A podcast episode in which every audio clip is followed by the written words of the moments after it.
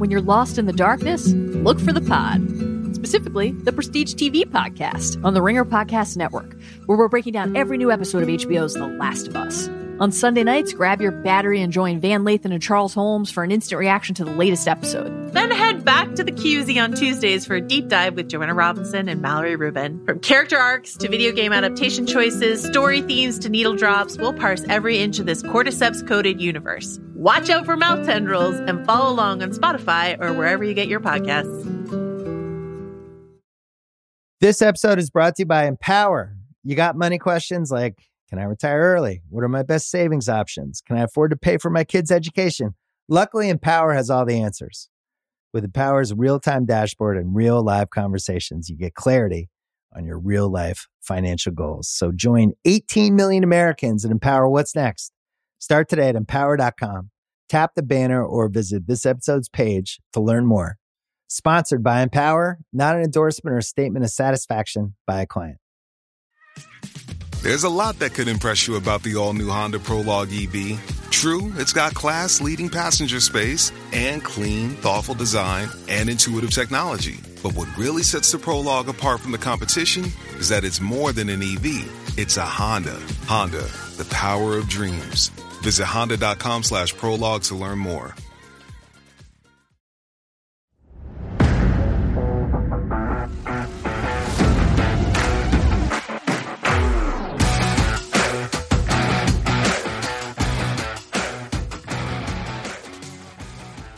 Welcome back, ladies and gentlemen.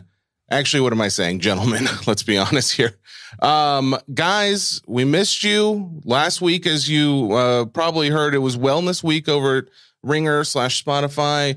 Mike and I did a live podcast on YouTube, and we decided it was so good. It was such a good experience that Mike just didn't need to show up today. And now, now it's just going to be me. So Mike's gone, and Jesse Sportsboy Gibson will be hosting the show.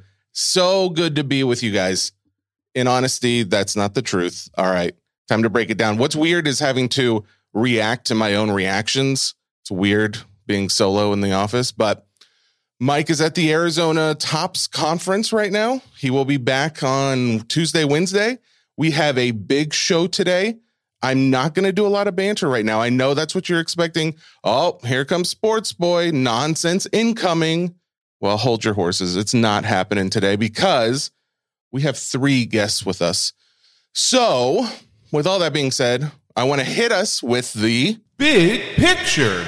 God, it feels good not to get the dirty looks in the comments. There's your big picture bounties. This is what we're going to talk about for our opening segment if you have not seen, social media is all a buzz right now because uh, a, a, man named Shine, who you, if you've been in the hobby for any amount of time, you're probably uh, familiar with him. He's a big spender in the card world. Controversy sometimes, but he put out a bounty on the Luka Doncic. I would, know, say what you will. However, Luka's Prism Black one of one card, rookie card he put out a $1.5 million bounty. And then, if you saw also, Josh Luber uh, backed that up with saying, uh uh-uh, uh not going to happen. There's no way I'm getting this card. There's already been bounties on top of bounties for this card all of a sudden out of nowhere. And the question starts to come up in my mind. And I don't know if you guys have thought much about this. Are bounties always good for the hobby? Now, granted, bounties can be good, especially if it's something you already collected or you like collecting. However, my question is is this a good thing in the long run? Because ultimately, what this does is jack prices up, right? I mean, if you go out and look, I was I was pulling up some prices for what this card would be in, which is going to be 2018 uh 19 Panini Prism basketball hobby boxes. A case at this moment $60,000. A box, 5500 for first off the line, 5000 for your standard hobby box. Absolutely crazy prices and so of course, the the bounty being what it is, you're going to pay more. But what what happens in the end? Do these prices crash? Do they stay high? I mean, ultimately someone's going to find this, right? I mean, you would assume. But my my thought is someone's gets left holding the bag, right? Hopefully this out the price that it's at would be out of the range and uh, of people buying unless you just had tons of extra money to spend.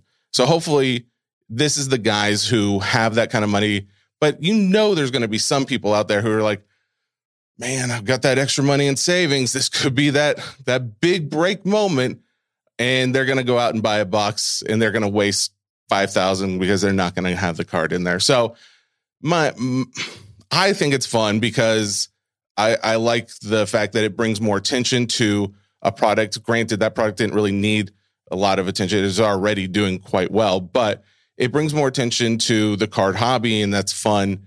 But ultimately, I don't know.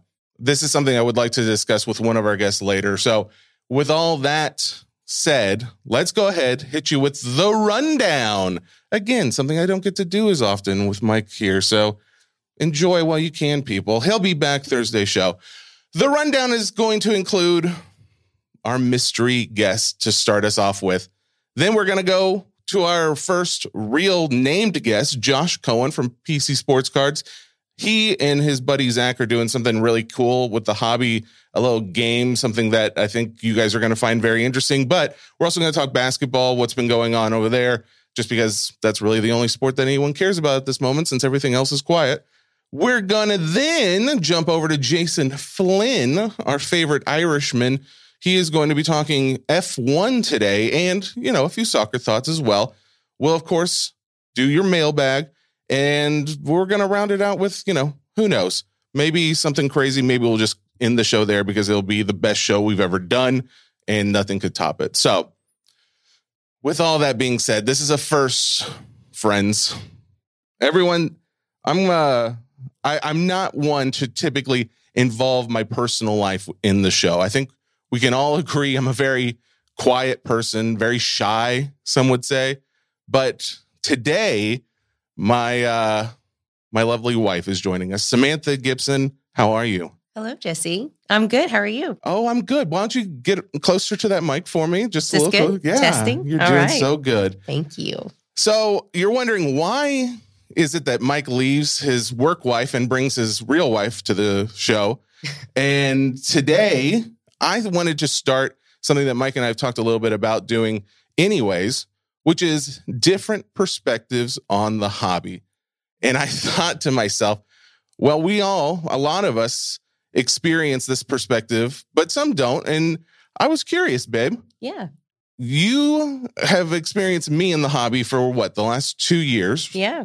what do you what's your overall thoughts on card collectors in general Card collect the people. yeah well, yeah us um me and my well, fellow Um, let's see. I don't know too many card collectors. I guess I just know you and Mike. Mhm. Um, I don't know. I'm I'm still kind of new to this world, but um, I get it. I, I feel like I get it more than I did when you were in finance, like the stock market. That didn't make sense to me. That's that was too abstract, I guess. But I get I get the collector's aspect. To me, that's tangible. That's something you can hold and Yeah. and now I'm a sports girl because of it. so I get that aspect too. Just um did you collect cards ever i don't think i've ever No. asked you that growing that's the up thing. Yeah, I'm not a collector. I you know, just in general, but I get it. I get that mindset. Mhm. Um, and then I, it just makes sense that that would have a value, and then connected to anyone's love of sports or not. but do you think there's a problem any so oftentimes the meme in like the facebook group and other places is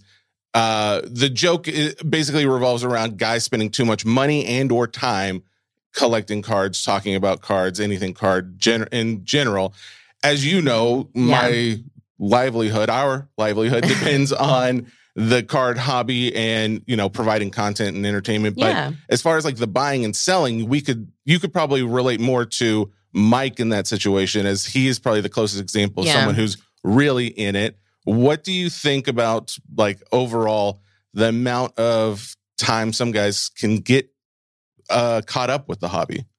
Well, I, I might not be the right person to ask because my husband's in the hobby and he's not really a he's sports boy.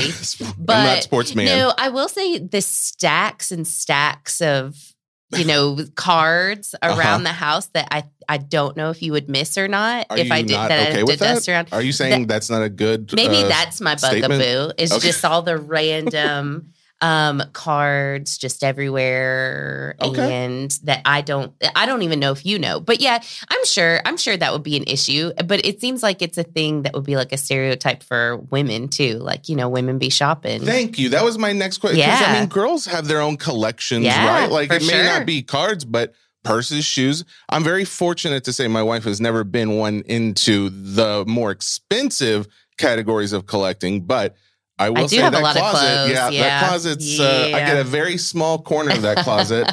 um, okay, so you can respect the collecting Yeah. part of the hobby. You can see why people are getting into it. Do, would you ever see yourself, or maybe think about like your friends, family members who are not in the hobby now? Could you see them getting into it at any point? Oh and yeah. as you think about that, I put a little stack of cards in front of you. I want you to look over some of these. okay. Tell me what you what you would like or if you could ever see yourself collecting any of these cards. You can just kind of name you can kind of go through quickly and see Okay. who there's Okay, so I'm seeing a Shaquille O'Neal up top. hmm that's Dak. Prescott, which I get now. Yeah. I do dig this Dak. girl this girl's a football girl. I am fellas, I'm telling you. NFL. That's where it's at. So I can appreciate that. The thing is, the actual card itself, I haven't really seen cards that I love the dis- like the way it actually looks, and I might not be somebody like die hard hobby guys would like Yeah.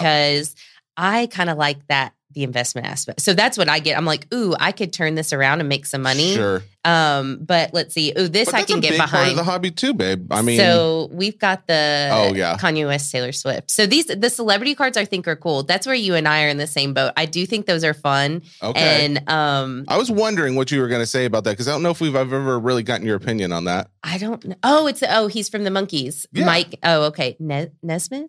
Sure. Okay. It's one of the Monkees. But that's fun. I like the way this looks. I could get behind Old that. school. I like Yep. that. Um, let's see what's going on here. Spencer Torkelson. that that's an auto. Okay, all right, babe. You're upsetting a lot of our listeners I'm so right now. see, It's okay. you're trapping me. You know what? But, it's what but you know I what? MLB is not my thing. So that's but uh, Okay. Oh, Elon Musk. I thought that was Mike for a second.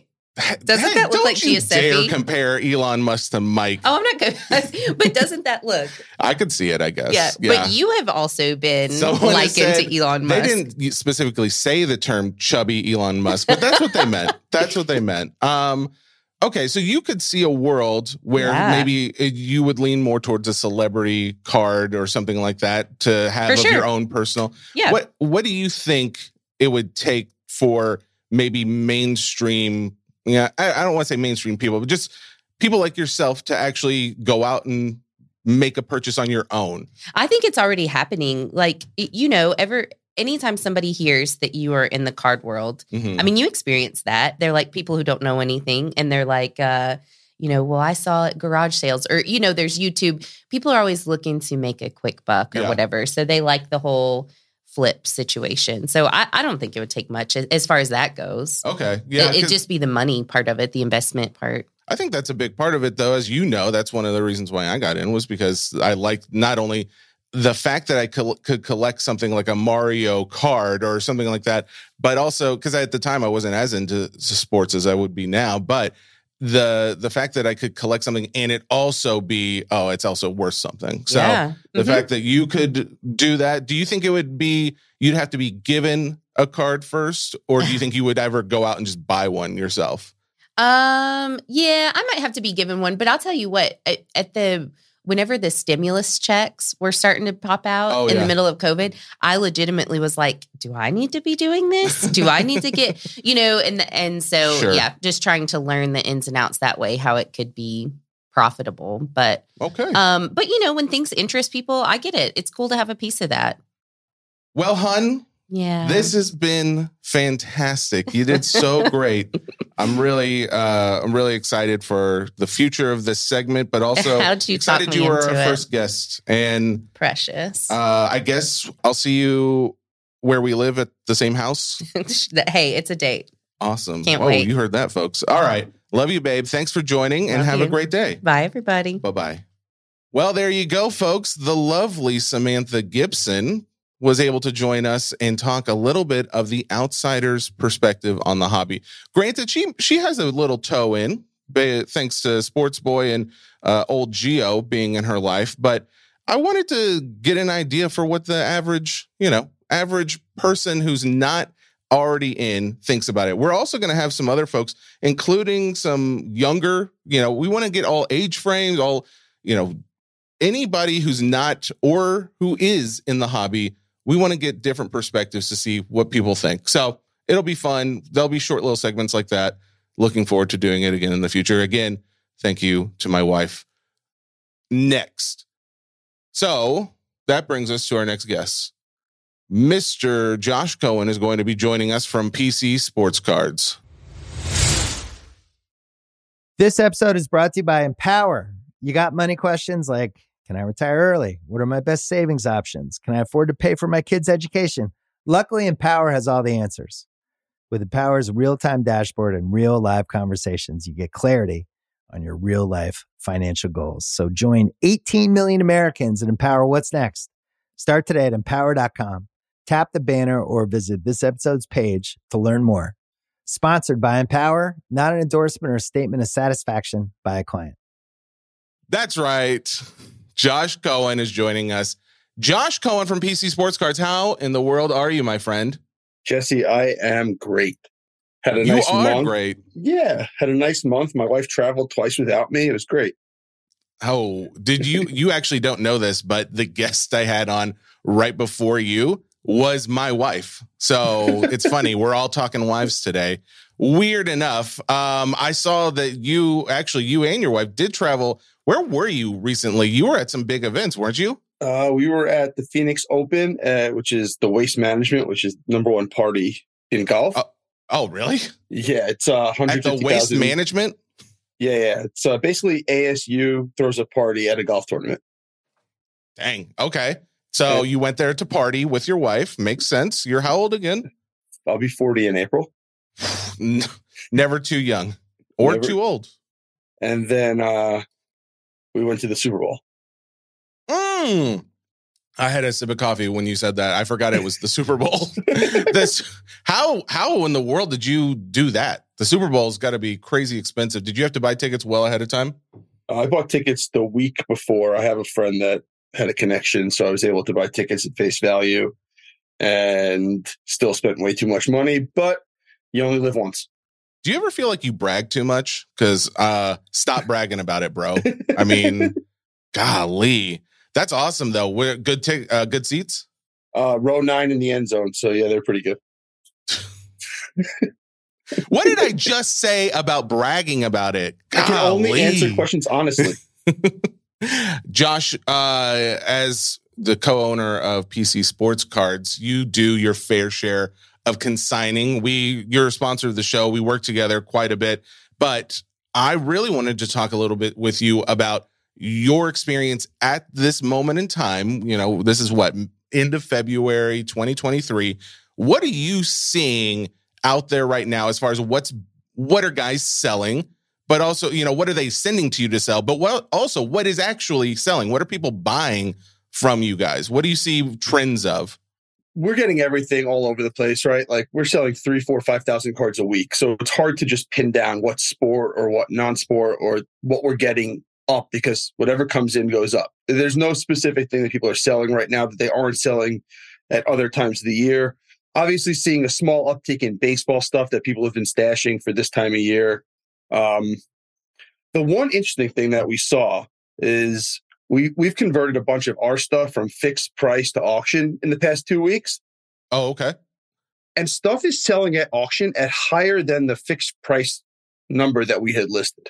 really Yeah, we had a we, we had a Jerry West auto listed for like 150 or 200 bucks. It sold for 300.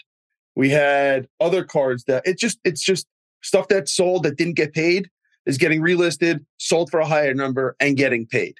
Um, very interesting do you think like so what percentage of your auction or your listings would you say are fixed versus auction 80% is auction, I would say.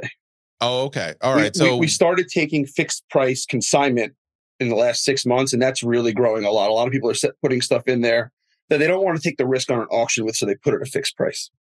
Gotcha, gotcha. Okay, so and they would usually because my my thinking is why use consignment for fixed price stuff? And it's more for you guys, it would basically be because more eyes are going to end up seeing it overall. Is that the general bonus for using a consignment shop? There's a number of reasons. Um, first of all, more eyes, right? We have hundreds of thousands of people looking at our cards. But if it's if it's a certain price, I think over five hundred dollars, you're getting a better payout from us than you would be directly from eBay. That's right. Of course, yeah. Fees are different. All right. And you also don't have to deal with it, right? Like you give us the price you want to take, the price you want to decline. We basically set it up to do it.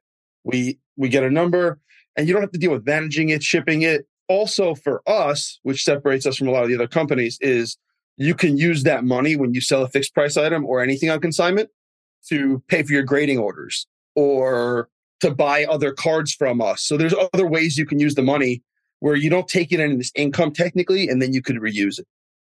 That's an interesting way to look at it. Okay. Um, as far as the, you know, you mentioned Jerry West. Is it, are there any kind of trends as far as I know you said you don't, you just list everything that gets sent to you, but have you noticed like specific, um, players, maybe more Jordan, maybe more like vintage, anything like that, uh, of what guys are sending into you? Prospects right now because of baseball season. I, would, I Ah, wouldn't okay. say that people are sending in any more or less vintage or 90s kind of modern stuff. I think that that's been really, really consistent over the last couple of months. And to me, it's one of the most undervalued markets. And like I collect Tim Duncan, so I'm very okay with it being undervalued still. Fair. Um, but that's really it's really it's cyclical. So we're seeing we're seeing people that had football in um, starting to sell that. And I know there was a question about football prices and stuff like that. We could touch on that later if you want. Yeah, absolutely. Well, and the re- you know some of the reasons why I'm asking these questions is I'm going through uh, the card ladder index, right, and I'm just checking like what's what seems to be doing well, what's not doing as well, and the overall idea that I'm seeing is from you know year to date, there's not a lot that's up, right? Like as far as the some of these indexes go, and it shows me that yes, there are things that are doing okay, things that are falling, and things that are falling off a cliff as far as pricing goes. Specifically, like entertainment cards, pricing on those is down significantly over the last couple months. Um, my my curiosity is: Are there things that are not selling? Like, do you have listings that you know don't sell very well at this moment? Not particularly. I mean, entertainment. I, I you know that market better than I do. which is something I would never think that I would say to you on this show is that you know a market it better than me. good. it feels really good. Um, but to me, entertainment cards are sort of like the other sport and non-sport stuff that came out in the last couple of years, where it was a really cool novelty when it first came out, and then the more they release of the same kind of thing, it's going to drive the price down because demand just isn't there for it. What's interesting is like the over the last so I pulled up like a 5-year index and if you pull up over the 5 years every category is green, right? You know, uh, Of course. if you have a card of any kind over the last 5 years it's probably going to be up. But what I thought was really interesting was that the entertainment section is the lowest of all of them. Now, that that may be due to the cards that are in that section. I don't know, but it does make me wonder: is there still good buying opportunity there? And I know you don't know that area as well, but to me, as I look through it, and I talked, you know, one of the things I talked to my wife about, and I wanted the reason I brought her in is because she's not a hobby person; she doesn't know anything about cards, and it make in the Facebook group recently there have been a lot of posts of guys like sports guys, guys who mainly post sports cards, but they're like, yeah, I picked up this, you know, like old TV character or this video game card or whatever the case was. And it just makes me think, man, is this a decent time because of the fact that, you know, you look at a lot of these, you know, categories like football is up 600% in the last five years. Okay, that makes some sense. Basketball's up 550. Entertainment cards, 33% over the last five years is what it's up. I, as far as like things that guys care about in conjunction with where you could make some money, it makes me think that's the one that's maybe not, you know, jumped to crazy high heights and you could actually still do okay with. But unfortunately, I don't I think- know. I, I don't know. Tell me, Jesse, do they have like high end stuff? Like I, I know that I know that like Gypsy Queen and th- those kind of products sometimes have like shirts worn in shows or stuff like that. Do they have like a national treasures type product like what they did with racing with with the entertainment industry where you could separate it's better than everything else or is it just like low end Not really. brands? Yeah, I mean, well, so you definitely have like cards that will sell for premiums and that would do thousands of dollars. But as far as like an actual product that is like the national treasures of, you know, Marvel or whatever the case may be, that not exactly. You know, you've got some uh, uh some some product that does a little bit better and is regarded as a little bit more quality.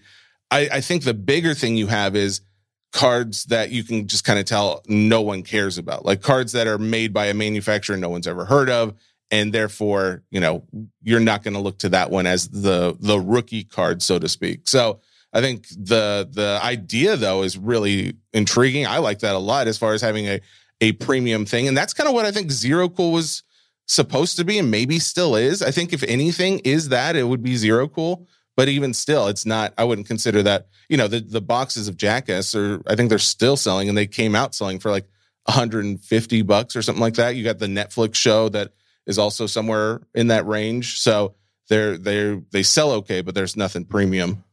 Yeah, I mean that that would be something that would actually add value and separate because a lot of people have a trouble trouble dis- distinguishing what to buy, right? So when you have set brands like in baseball, basketball, and football of either high end Panini brands, whether it be NT Immaculate, Flawless, or like the more gradable type stuff like Prism Select Optic versus Bowman Chrome in baseball, you know, you you know what you should be buying or what will actually have a history of appreciating in value. And I don't know if that actually exists yet in entertainment for people to buy it as an investment type of deal, right? I, yeah, no, that's a solid point. It's a you make a lot of good points in the sense that I don't, I can't think of anything besides Pop Century, besides like Allen and Ginter, and like there are some like Panini. They they've put out some products in the past, but nothing like consistent. I, honestly, yeah, that that's a really solid point as to why maybe that section of this hobby is not doing quite as well. Whereas, you know, like we've talked about, football up six hundred percent, basketball.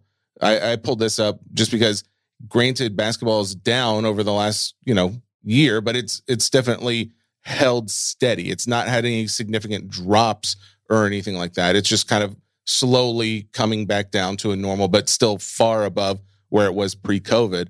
So at this point, I, I did want to ask you a little bit more about basketball in general because you are a basketball guy, right? Like you collect a good amount. Uh, basketball is my favorite sport. I collect very specific basketball cards and Okay. players. Um, Okay. So yeah, I, basketball to me right now is relatively easy to to sort of figure out what you want to buy. Okay. Tell me why. Pick out what team you think will make a run in the playoffs and buy the best two players on that team.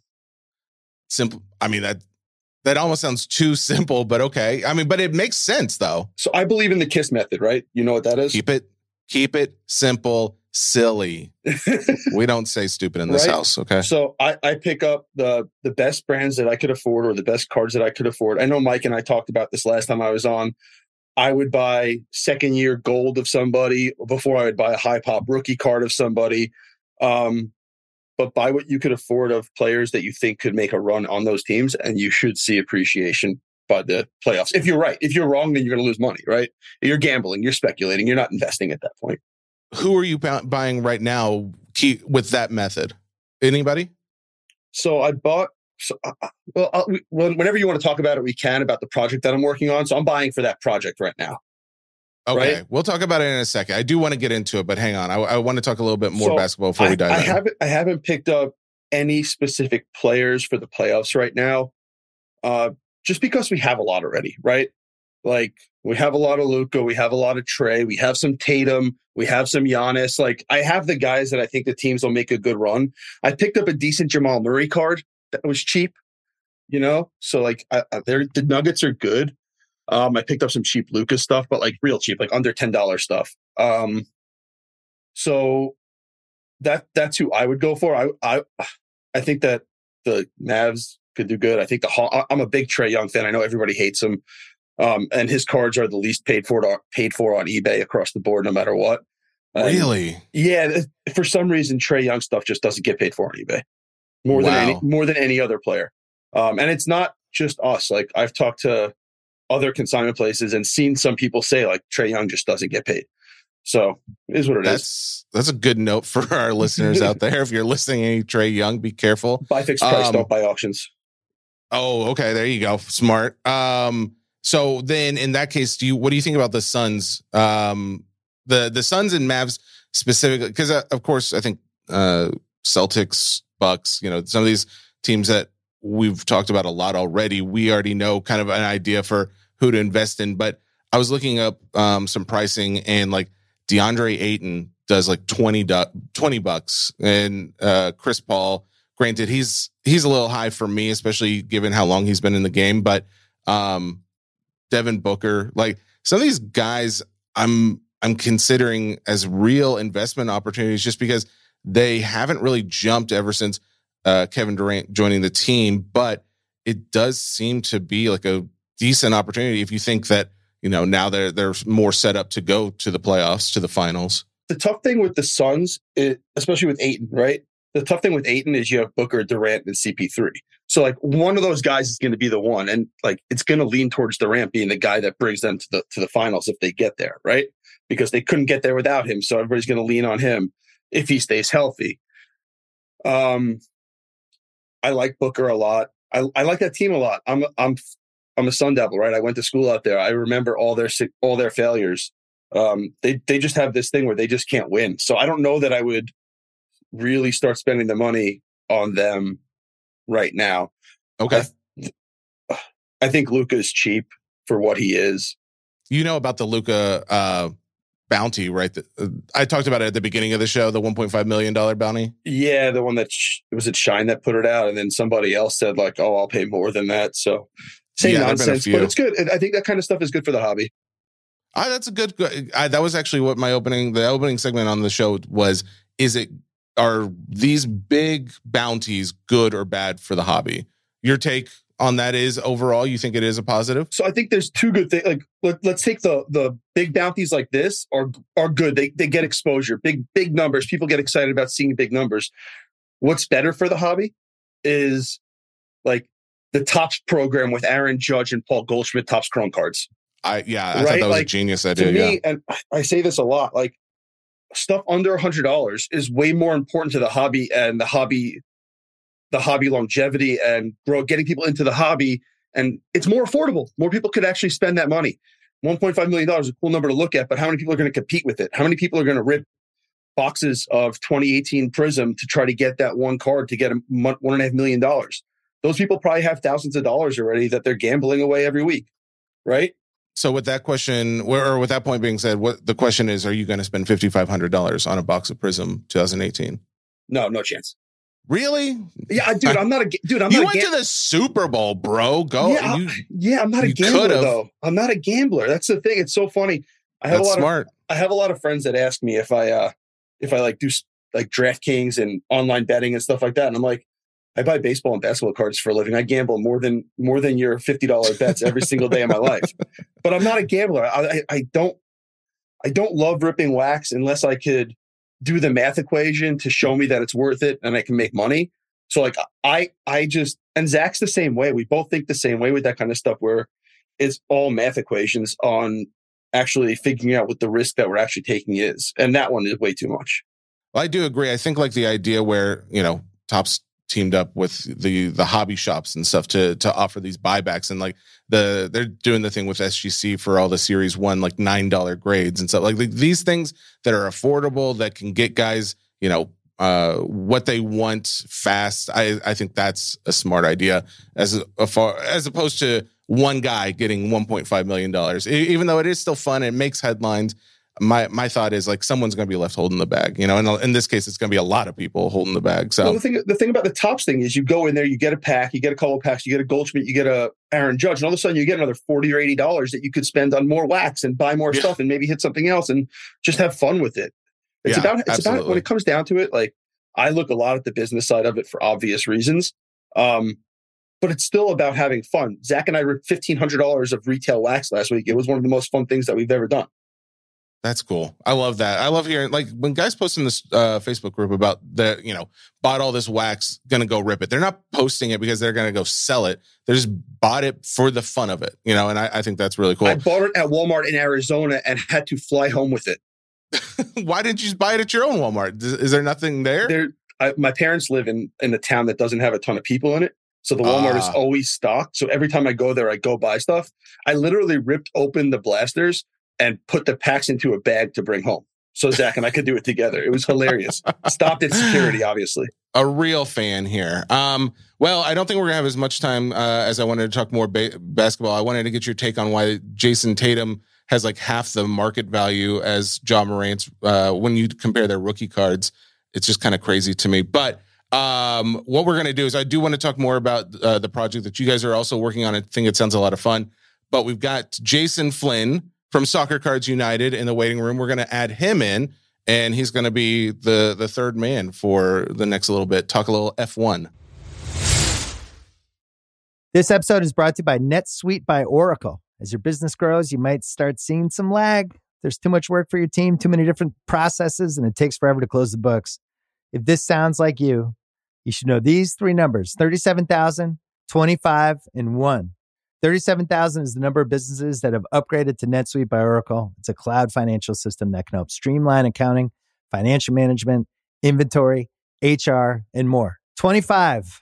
That's how many years NetSuite has been helping businesses do more with less. And one, because your one of a kind business deserves a customized solution for your KPIs. It's like when you come here for this podcast or when you check out your favorite website to gather all the info you need to make better decisions for your fantasy leagues. Well, NetSuite does that for your business and then some. It's one efficient system, one source of truth with everything you need to grow. Right now, download NetSuite's popular KPI checklist designed to give you consistently excellent performance absolutely free at netsuite.com slash ringer. That is netsuite.com slash ringer. This episode is brought to you by Hotels.com. If you're busy like me and you're trying to catch your kids' games, it's important to have somewhere where you can go to find a good hotel. We're all over the place. Sometimes, you know, we're in Florida, we'll be in New York, want to take the wife on a quick vacation and get away.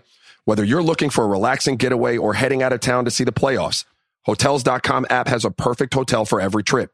Compare up to five hotels side by side so you can see prices, amenities, and star ratings without having to switch back and forth between options. So start planning your next getaway and find your perfect somewhere in the hotels.com app today. And there he is, Jason Flynn from Soccer Cards United. How in the world are you, good sir? I'm good. Yes. Thank you for having me. I think every time we talk to you, your setup is getting like more and more professional. Now you've got like these blue, cool, like old timey radio mics, and you obviously are big time in me right now by looking at me with those like cool glasses and all this stuff. How how I have a question for you. How dare you? I just have that kind of audacity and I have two microphones and I'm not even using them both. I just I just wanted to big time you by saying, look at how many mics I have. You're, you still at one per person over there? You're at, we're up to two per person. You're embarrassing myself and Josh uh, right now, and I, you know what? I'm cool with it. This is a peaceful place today, as, as was mentioned. Mike's not with us. This is all keeping it real cool. Um, with that in mind, do either, either of you have any comments that you wanted to make about Mike or to Mike so he can hear them later? No, thank you. I uh, I get I I want to get in trouble. It went so quiet. I, that was well, I, I great. was I was being polite because Jason just came on. I'll stop doing that. Um, okay, I was just trying to be nice to Mike because I talked to him yesterday, so I have nothing else to tell him that I didn't tell him already. Okay, fair enough. it is funny. He does breed a little bit of like it's not hostility, it's a fun energy that makes you nervous at the same time. It makes me nervous. I don't know about you, but um I'm glad. It's kind of I'm glad a, there's that. kind of a manic a manic aspect to it where you feel like you don't know what's going to happen. and know? isn't that exciting? That's why there's a show out there. You know, if it was just calm Jesse Sports Boy over here saying, you know, let's let's all be friends. No one wants that. They want to hear about why there's a donkey and a card hobby. I don't know. It wouldn't Uh, be a podcast, it would be a sleep tape. I will tell you that I was a little upset we didn't talk about Taco Bell right when we got on the show this time. Bro, you know I want to talk about Taco Bell. Oh my goodness, Jason, do you even know what Taco Bell is? Do you have a Taco Bell? We don't have a Taco Bell, but I have been to a, a Taco Bell in America, so it's okay. I, I understand. okay, first off, that's devastating to hear you don't have one. But Yes. how, what was your experience? Did you did you enjoy it? Um, I don't remember much. I think I might have had some things to drink that same evening, and then just used the Taco Bell as soakage, and I thought it was a perfectly adequate food for soakage. Soakage. That I think we all know what that means, but at the same time, I've never heard the term. So very interesting. This is a family friendly show. We're going to move off the topic of Taco Bell because that's not good for anyone. I want to know, Jason Flynn. F1 is something that we haven't talked nearly enough about, but obviously, because I got a, a few questions about it, guys want to hear what in F1 in the F1 world, what's hot right now that's both player uh, drivers and product. Well, so um, we're just uh, today is the or this week is the first race week of the 2023 season. Uh, on Sunday, uh, it'll be lights out and away we go in Bahrain, and uh, a new season will begin. And we've had the product launches under the F1 license from Topps over the last little while. So we've had um, we've had flagship, we've had Chrome, and we've had Chrome. Uh, yes, Chrome, and then we also have uh, Sapphire, and we have Dynasty coming up as well. Sorry, excuse me, I had a little uh, brain fart there a few minutes ago, but um, we have uh, Dynasty coming up as well, and so I suppose people are just gearing up for the new season. There's some bargains to be got. Um, I think people forget how how you know it hasn't been there's been no activity over the last few months. It's just been the off season in F1, and um, unlike other sports, there's not that much stuff going on in the wider public sphere during the off season. You kind of have to be an F1 anorak to be following the testing and the car development and the livery launches where they show you how beautiful all the new cars are. Um, so a lot of casual F1 fans really switch off entirely between seasons, and you have to be a slightly more hardcore fan. Does it die more than most other like sports the, uh, during the off season? I think so because like when you think about it as well, so much of F1 is proprietary. You know, like so much of the, the car development, all the all the testing data, the teams have to just out of necessity keep a lot of that stuff under wraps and they have to control the the flow of information about how their cars are working, how it's going, all very quietly and very carefully.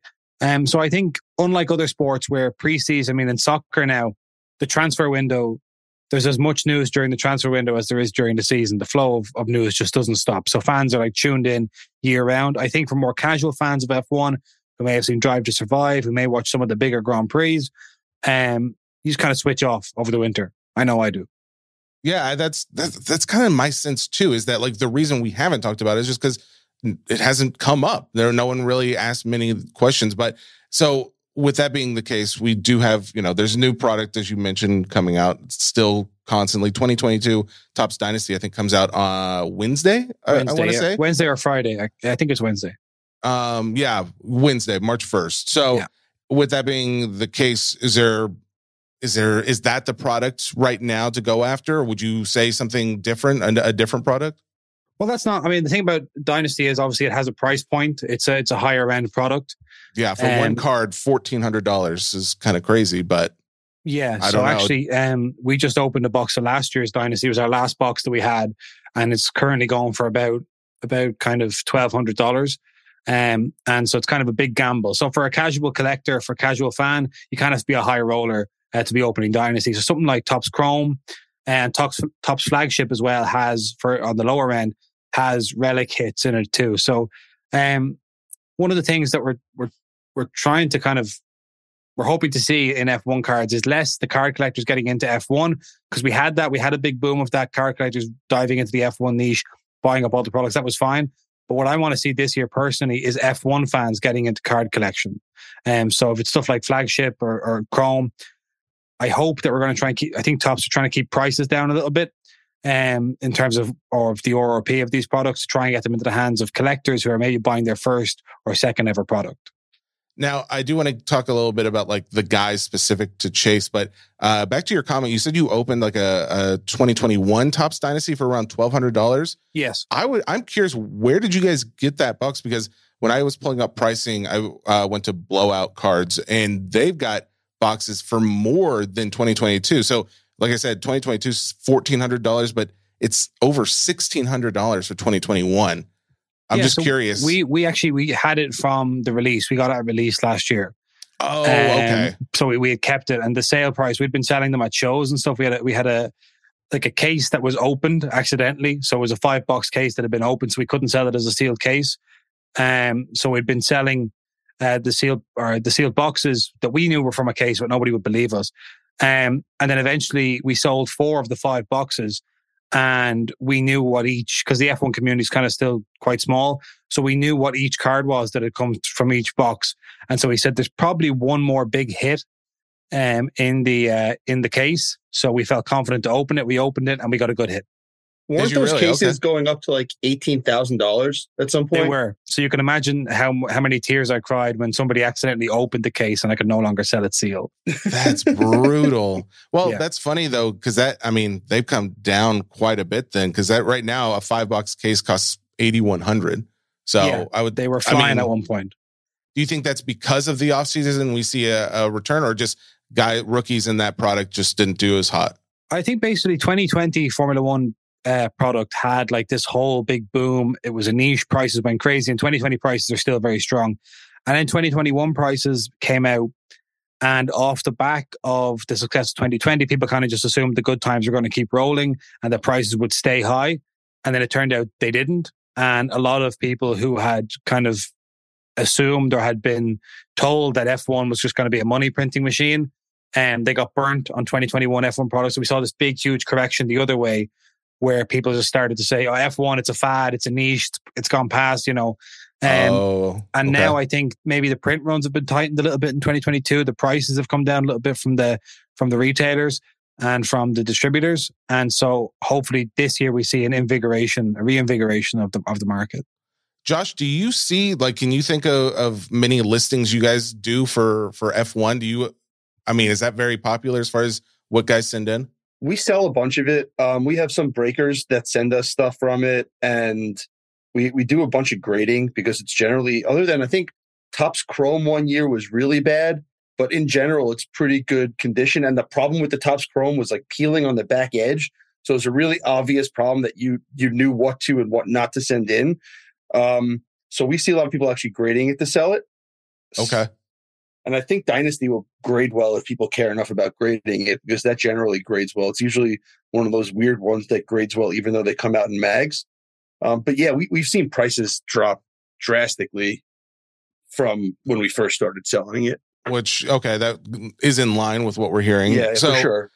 with that 2022, what is the who's rookie are we going after or if it's not a rookie, what what's go the tr- attractive product or I'm sorry, the attractive driver in that product? So it's it's kind of strange because you have um you have like guys who may have had F2 cards who are now getting F1 rookie cards. Um so I'll just uh, so really it's up to the it's up to individual buyers as to what you prefer. Do you want like the F2 card which is in the F1 set which could be called a pre-rookie or could be called a rookie depending on what you're what you're thinking.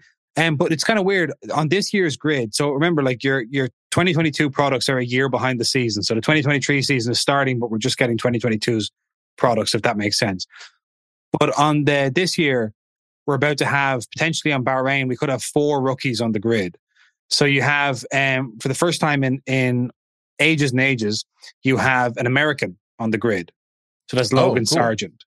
Logan Um, Sargent? Okay. Logan Sargent, yeah. So um, I believe there hasn't been an, an F1 uh, driver from America since 2015, and maybe not a full time one since 2007 or something like that. So now we have an American, and um, he is he's won races at F2 level, at F3 level, and now he's he's at Williams.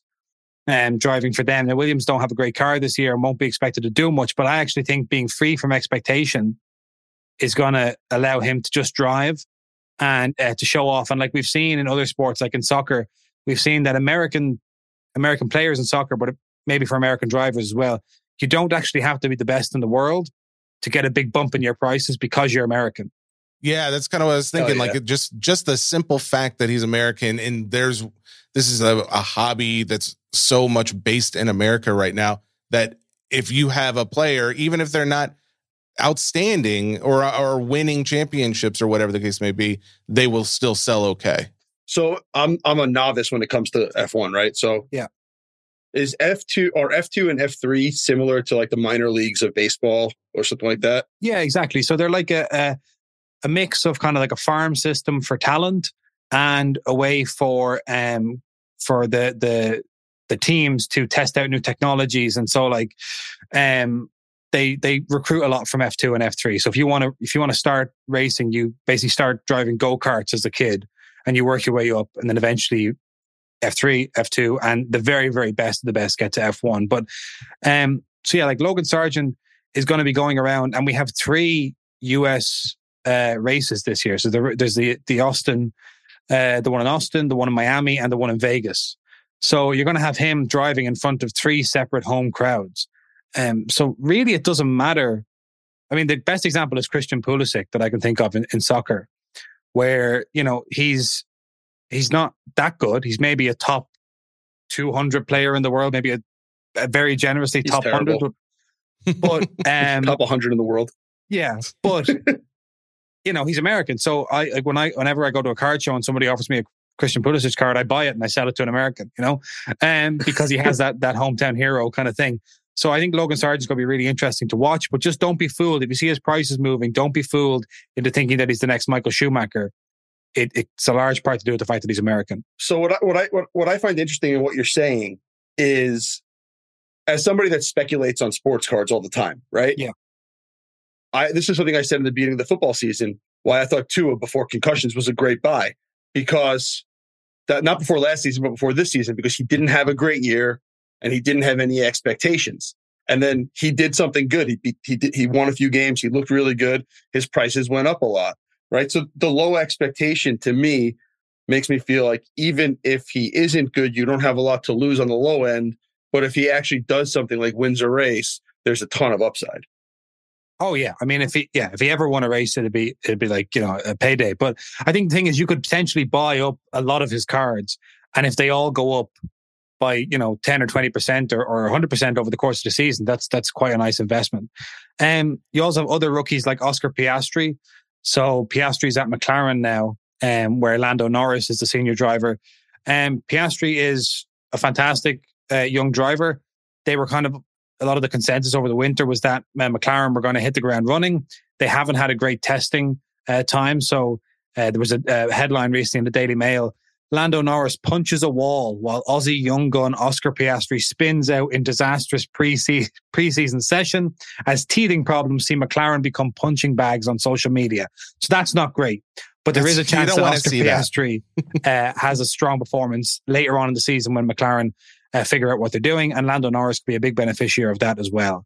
So okay, so at this point, the he's a rookie in this product. He's considered a rookie, I guess is how you would word that.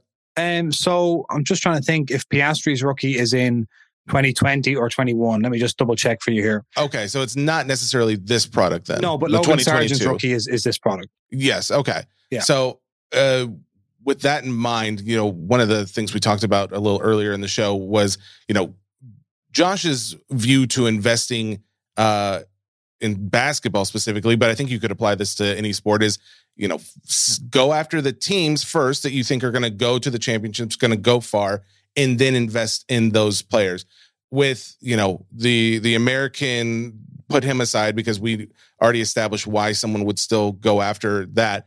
Would you apply the same here? Like if the the obviously McLaren doesn't sound like they're doing so hot for this season as far as their racing uh, car goes.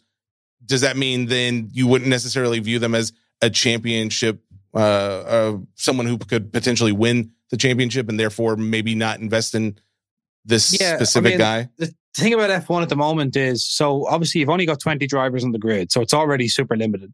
And then within that, you really only have three teams that are have any hope of winning the title, and that's Mercedes, uh, Red Bull, and Ferrari. So I think between them, they shared something like 65 of the available 66 podiums last season. You know, they're just like the big three. And um, then within that big three, you've had Max Verstappen ran away with the with the championship last year and and dramatically beat Lewis Hamilton to it the year before. Um, so you you know it's really of the big three. There's one favorite, and that's that's Max Verstappen and and Red Bull, and then you Ferrari who had a great start to last season and then just had no reliability and some terrible uh, in game or in in race strategies. And then you have Mercedes. I mean, like one of the things I have here in my notes is just that, like, I personally think that Lewis Hamilton has been written off by a lot of collectors and investors um, and by just a lot of fans in general. Like everyone loves a comeback. If Lewis Hamilton has the right car under him um, this year and starts to put some performances together, I mean, he didn't win a race all last season, and his prices have dipped, but they haven't, you know, gone to zero because he's the greatest of all time. So, um, if he wins a race, when he wins a race this season, I'm going to call it if if he wins a race. Okay, fair. I mean, I just think prices, you know, momentum could gather behind his prices so quickly. Um, basically comes down to whether or not you think Hamilton still has it, where the Mercedes have a chance this year. But if they do, I think a lot of people who maybe have been holding their their Lewis Hamilton cards are going to have a happy day. All right. Um, can I ask you a few mailbag questions? Uh, Yes. and specifically, I think some F2, but mainly F1 uh, based stuff. Yeah. All right. Um, first question Connor Larson from the Facebook. Who are the current F2 guys or some of the fresh faces in F1 worth prospecting outside of the standard big names Hamilton, Leclerc, and Verstappen? You touched on that, but is there anything else you would mention there? Um, I would just mention that like it's F1 is not a sport where you really have to go too far into prospecting. It, the sport is is built that only the most elite drivers can ever get anywhere near the top. Um, so it's not a case of you go from Verstappen, Leclerc, Hamilton, and then you have to go digging deep in the in the feeder leagues. You know, I mean, you got got loads of guys in the middle. Um, but as I said, Oscar Piastri, uh, Logan Sargent. Um, you also have maybe filling in this weekend for Aston Martin, uh, Felipe Drugovich, who's the, uh, I believe, the current F2 champion, a Brazilian driver. Uh, so Drugovich, and then you also have Nyck De Vries uh, as another rookie driving this this year. So um, I think Piastri, Sargent, um, Piastri and Sargent are, are the two I would would look at uh, if you were confident in their in their teams. Um, but don't go too. I mean, like you could easily invest in uh, like Alpine this season. The French uh, team have two French drivers, Esteban Ocon and um, Esteban Ocon and Pierre Gasly. Sorry, excuse me. Yeah, I was going to say Um, Pierre Gasly. So, Me so too. like Gas, Gasly and Ocon, like their prices are are pretty much nowhere, but they're two great drivers. They're two young drivers who have ended up in the, you know, they're the creme de la creme of of, of drivers in the world. They're two of the best twenty drivers in the world, and yet their prices are on the floor. So if you wanted to to invest in a in a in a in a guy with a big upside, you know, have a look at Ocon, have a look at Gasly, see how Alpine's testing is going, and maybe strategically buy one of those. You don't have to dip in and try and find some seventeen year old who no one's ever heard of. Okay. Uh, well, to that point, Chris August wanted to know between Piastri and Sargent, who do you think is going to be more successful? I think this season uh, has to be Piastri. Um, and in general, I've just I've heard more about him from kind of my friends who are big into racing. Uh, I think Sargent has a lot of that hype, but it's a lot of it's qualified where it's like he's really good, and then people kind of sneer and say, you know, foreign American. Um, so I would say long term in terms of racing success, Piastri. Long term in, in terms of his card prices, I mean, if Sargent has a halfway decent career, as I say, his prices will be great. Okay. Um, when tell me again, I think you mentioned at the beginning, when is the first race? Sunday. Sunday. Okay, awesome. Um, all right. I think there was one other question for you. Let me see. So, uh, yeah, there is a question about soccer. Now, I know we've focused a lot of on F1, but Cole Benz wants to know for a budget of two hundred dollars, what Mbappe is a good buy for a long term hold. Any suggestions? Yeah. So I mean, like with a with Mbappe two hundred dollar budget, like you're you're not going to be. Know, there's no. I can't tell you about a you know a rare gem that you can grab now and that'll that'll go up and up and up. But you could do worse than buying a PSA 10 uh, 2018 Prism uh, base card. So I mean, like it's kind of maybe the last great base card in soccer, and the 2018 uh, Prism Mbappe. That that kind of emergence onto the scene, that bursting onto the scene that he had at that World Cup is iconic. And I, I kind of see that card holding its value, you know, continuously. Now, whether the value rises, I don't know, but it'll at least keep up with the rest of its prices. And then if you wanted something a bit under the radar, you could maybe get yourself a couple of raw stickers from the 2017-18 uh, Topps Champions League sticker set. Um, find a couple of raw ones from, you know, uh, a European uh, eBay seller uh, you might get lucky. You might get a PSA 9 or a PSA 10. And those are kind of one of the only two uh, stickers that he has in his Monaco kit. So Monaco was the first club he played for in France before he went to PSG. Um, so it's like a second year sticker. Um, but if you can get it in a high grade, it's a it's a nice uh, a nice little collectible. So I would say try your luck on grading some raw 2017-18 Topps UCL stickers, or uh, find you know snipe an auction for uh, 2018 Prism base card PSA 10. Perfect. Um, actually, I refreshed the page. We have one more F1 question for you. Yep. Okay. So Jason Tennant wants to know. Uh, we we kind of talked about how it does seem to be a seasonal thing as far as popularity goes for F1. In the off season, it basically dying. But during the season, when would you say the peak is? And he specifically wants to know in Europe. I'm assuming also this is a European. Do you spell peak P I Q U E? Yeah, well, I would say I would spell it P I Q U E if I was saying eh, something piqued my interest, but I would say P E A K if I was describing a peak, like a like a rise. But then maybe I'm not doing it right. I don't So know. So it might there might be a what you're saying, Jesse, right now is there might be a grammar issue with somebody on Facebook. I'm not. No, I would never claim that. I would never say that. I'm saying, I'm saying that I've never seen peak spelled like that. And if you would use peak, spell it that way in certain ways uh, outside uh, of Europe, then I am obviously deficient in my own grammar. But if this is a strictly European thing, then I would feel a lot better. Beside the point, go back, answer the question, Jason. When is the peak in Europe? Well, um, I, think the peak in, in F1 interest is there's two things at the moment in the calendar. One is when the new season of Drive to Survive gets released, um, the start of the season, which is just coming up, and then the end of the season. I mean, I'm pretty sure it's the same, and it's kind of classic sport rules apply. You know, it's the it's the start of the season when everyone's all potential, and it's the end of the season when you're at the business end.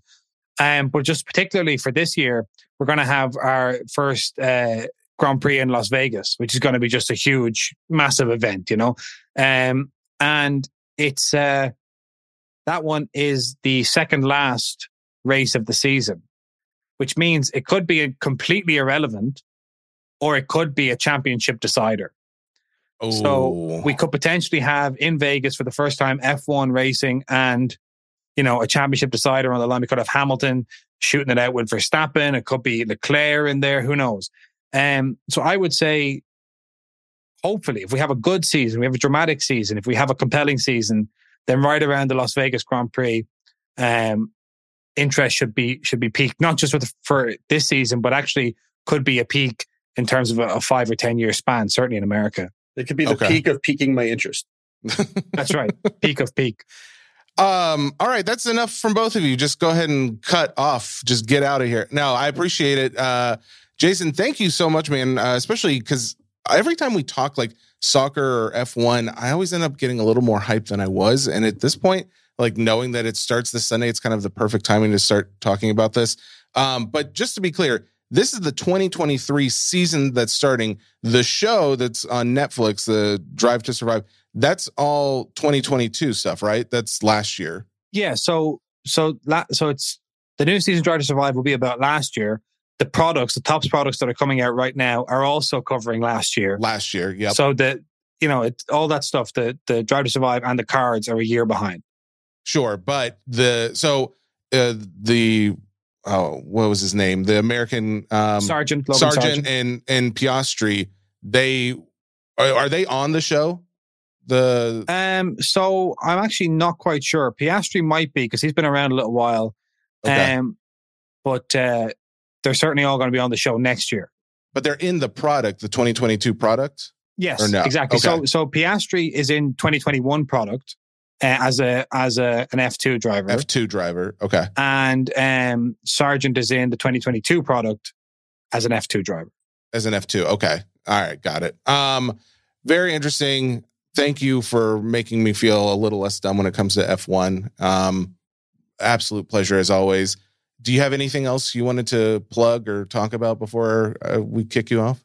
Yes, I would like to say that if anyone would like to see that F1 Dynasty rip that I talked about, uh, it's on the Soccer Cards United YouTube channel. So please head over there. How dare you? Hey, while you're there, go go to the Sports Cards Nonsense page. Go check out the live podcast Mike and I did. Okay, that's it. I, it was a sandwich in. It's a SCN, then SCU, and then SCN again. So We can all be friends.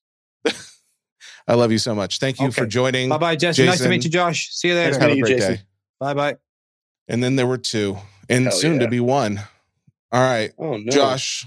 No, uh, I'm afraid. I am so sorry. I know I said we were going to talk about the project, but we're literally out of time. Can you get hit a quick rundown of what it is so guys can because you're you're also doing like some social media content around it, and then we'll go from there. so a couple weeks ago, Zach and I decided that we would start a project. We get a lot of people asking us questions about how we grew our business, where we started, if you could still make money grading cards or rip, ripping wax or anything like that. So we decided to each take a thousand dollars. I am going to buy singles on eBay, send them to grading companies, and sell them.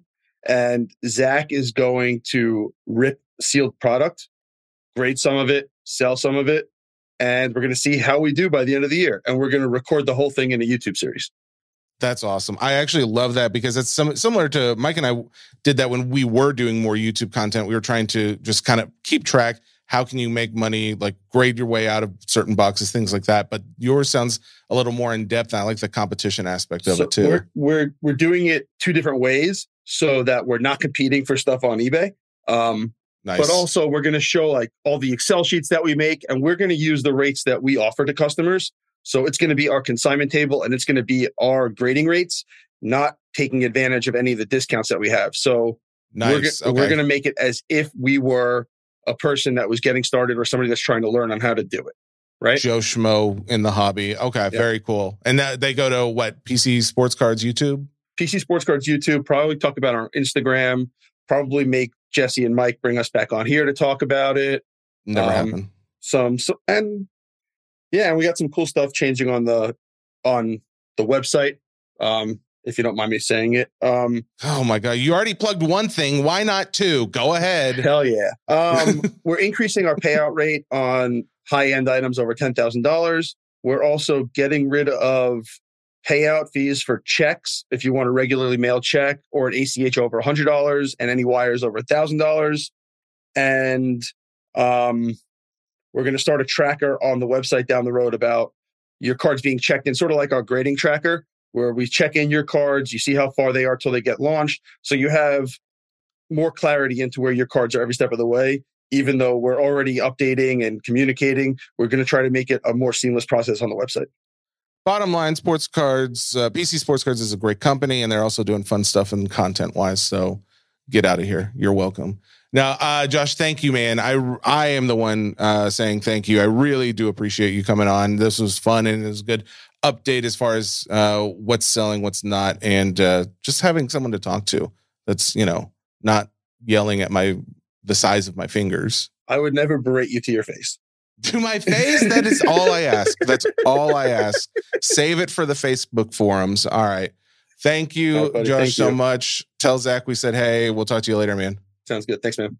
All right. There you go, folks. What a show. What a show. And it's going a little long. I thought you never know when it's a solo show. Is it going to be 45 minutes? Is it going to be 32 seconds? Nope. I made it. I made it over an hour, but the show's not over. We did want to point out a couple things, including uh, some contests. First off, I want to be better about this. Whenever we do contests, sometimes we forget to post up winners, and every so often someone will be like, "Hey, who won this?" It makes me just think like, "Oh, we should probably say just so people aren't thinking like, oh, we ran a contest and didn't give it away." I don't think we've ever done that. Uh, but Edgar Dominguez won the NFT contest for the Panini Hoops uh, NFTs we did last week. We're going to be doing another contest. There's uh, currently one already up on the Facebook page for uh, a couple boxes of hoops, I believe. But we're going to be doing another contest. I'm hoping we're going to give away a box of Mosaic.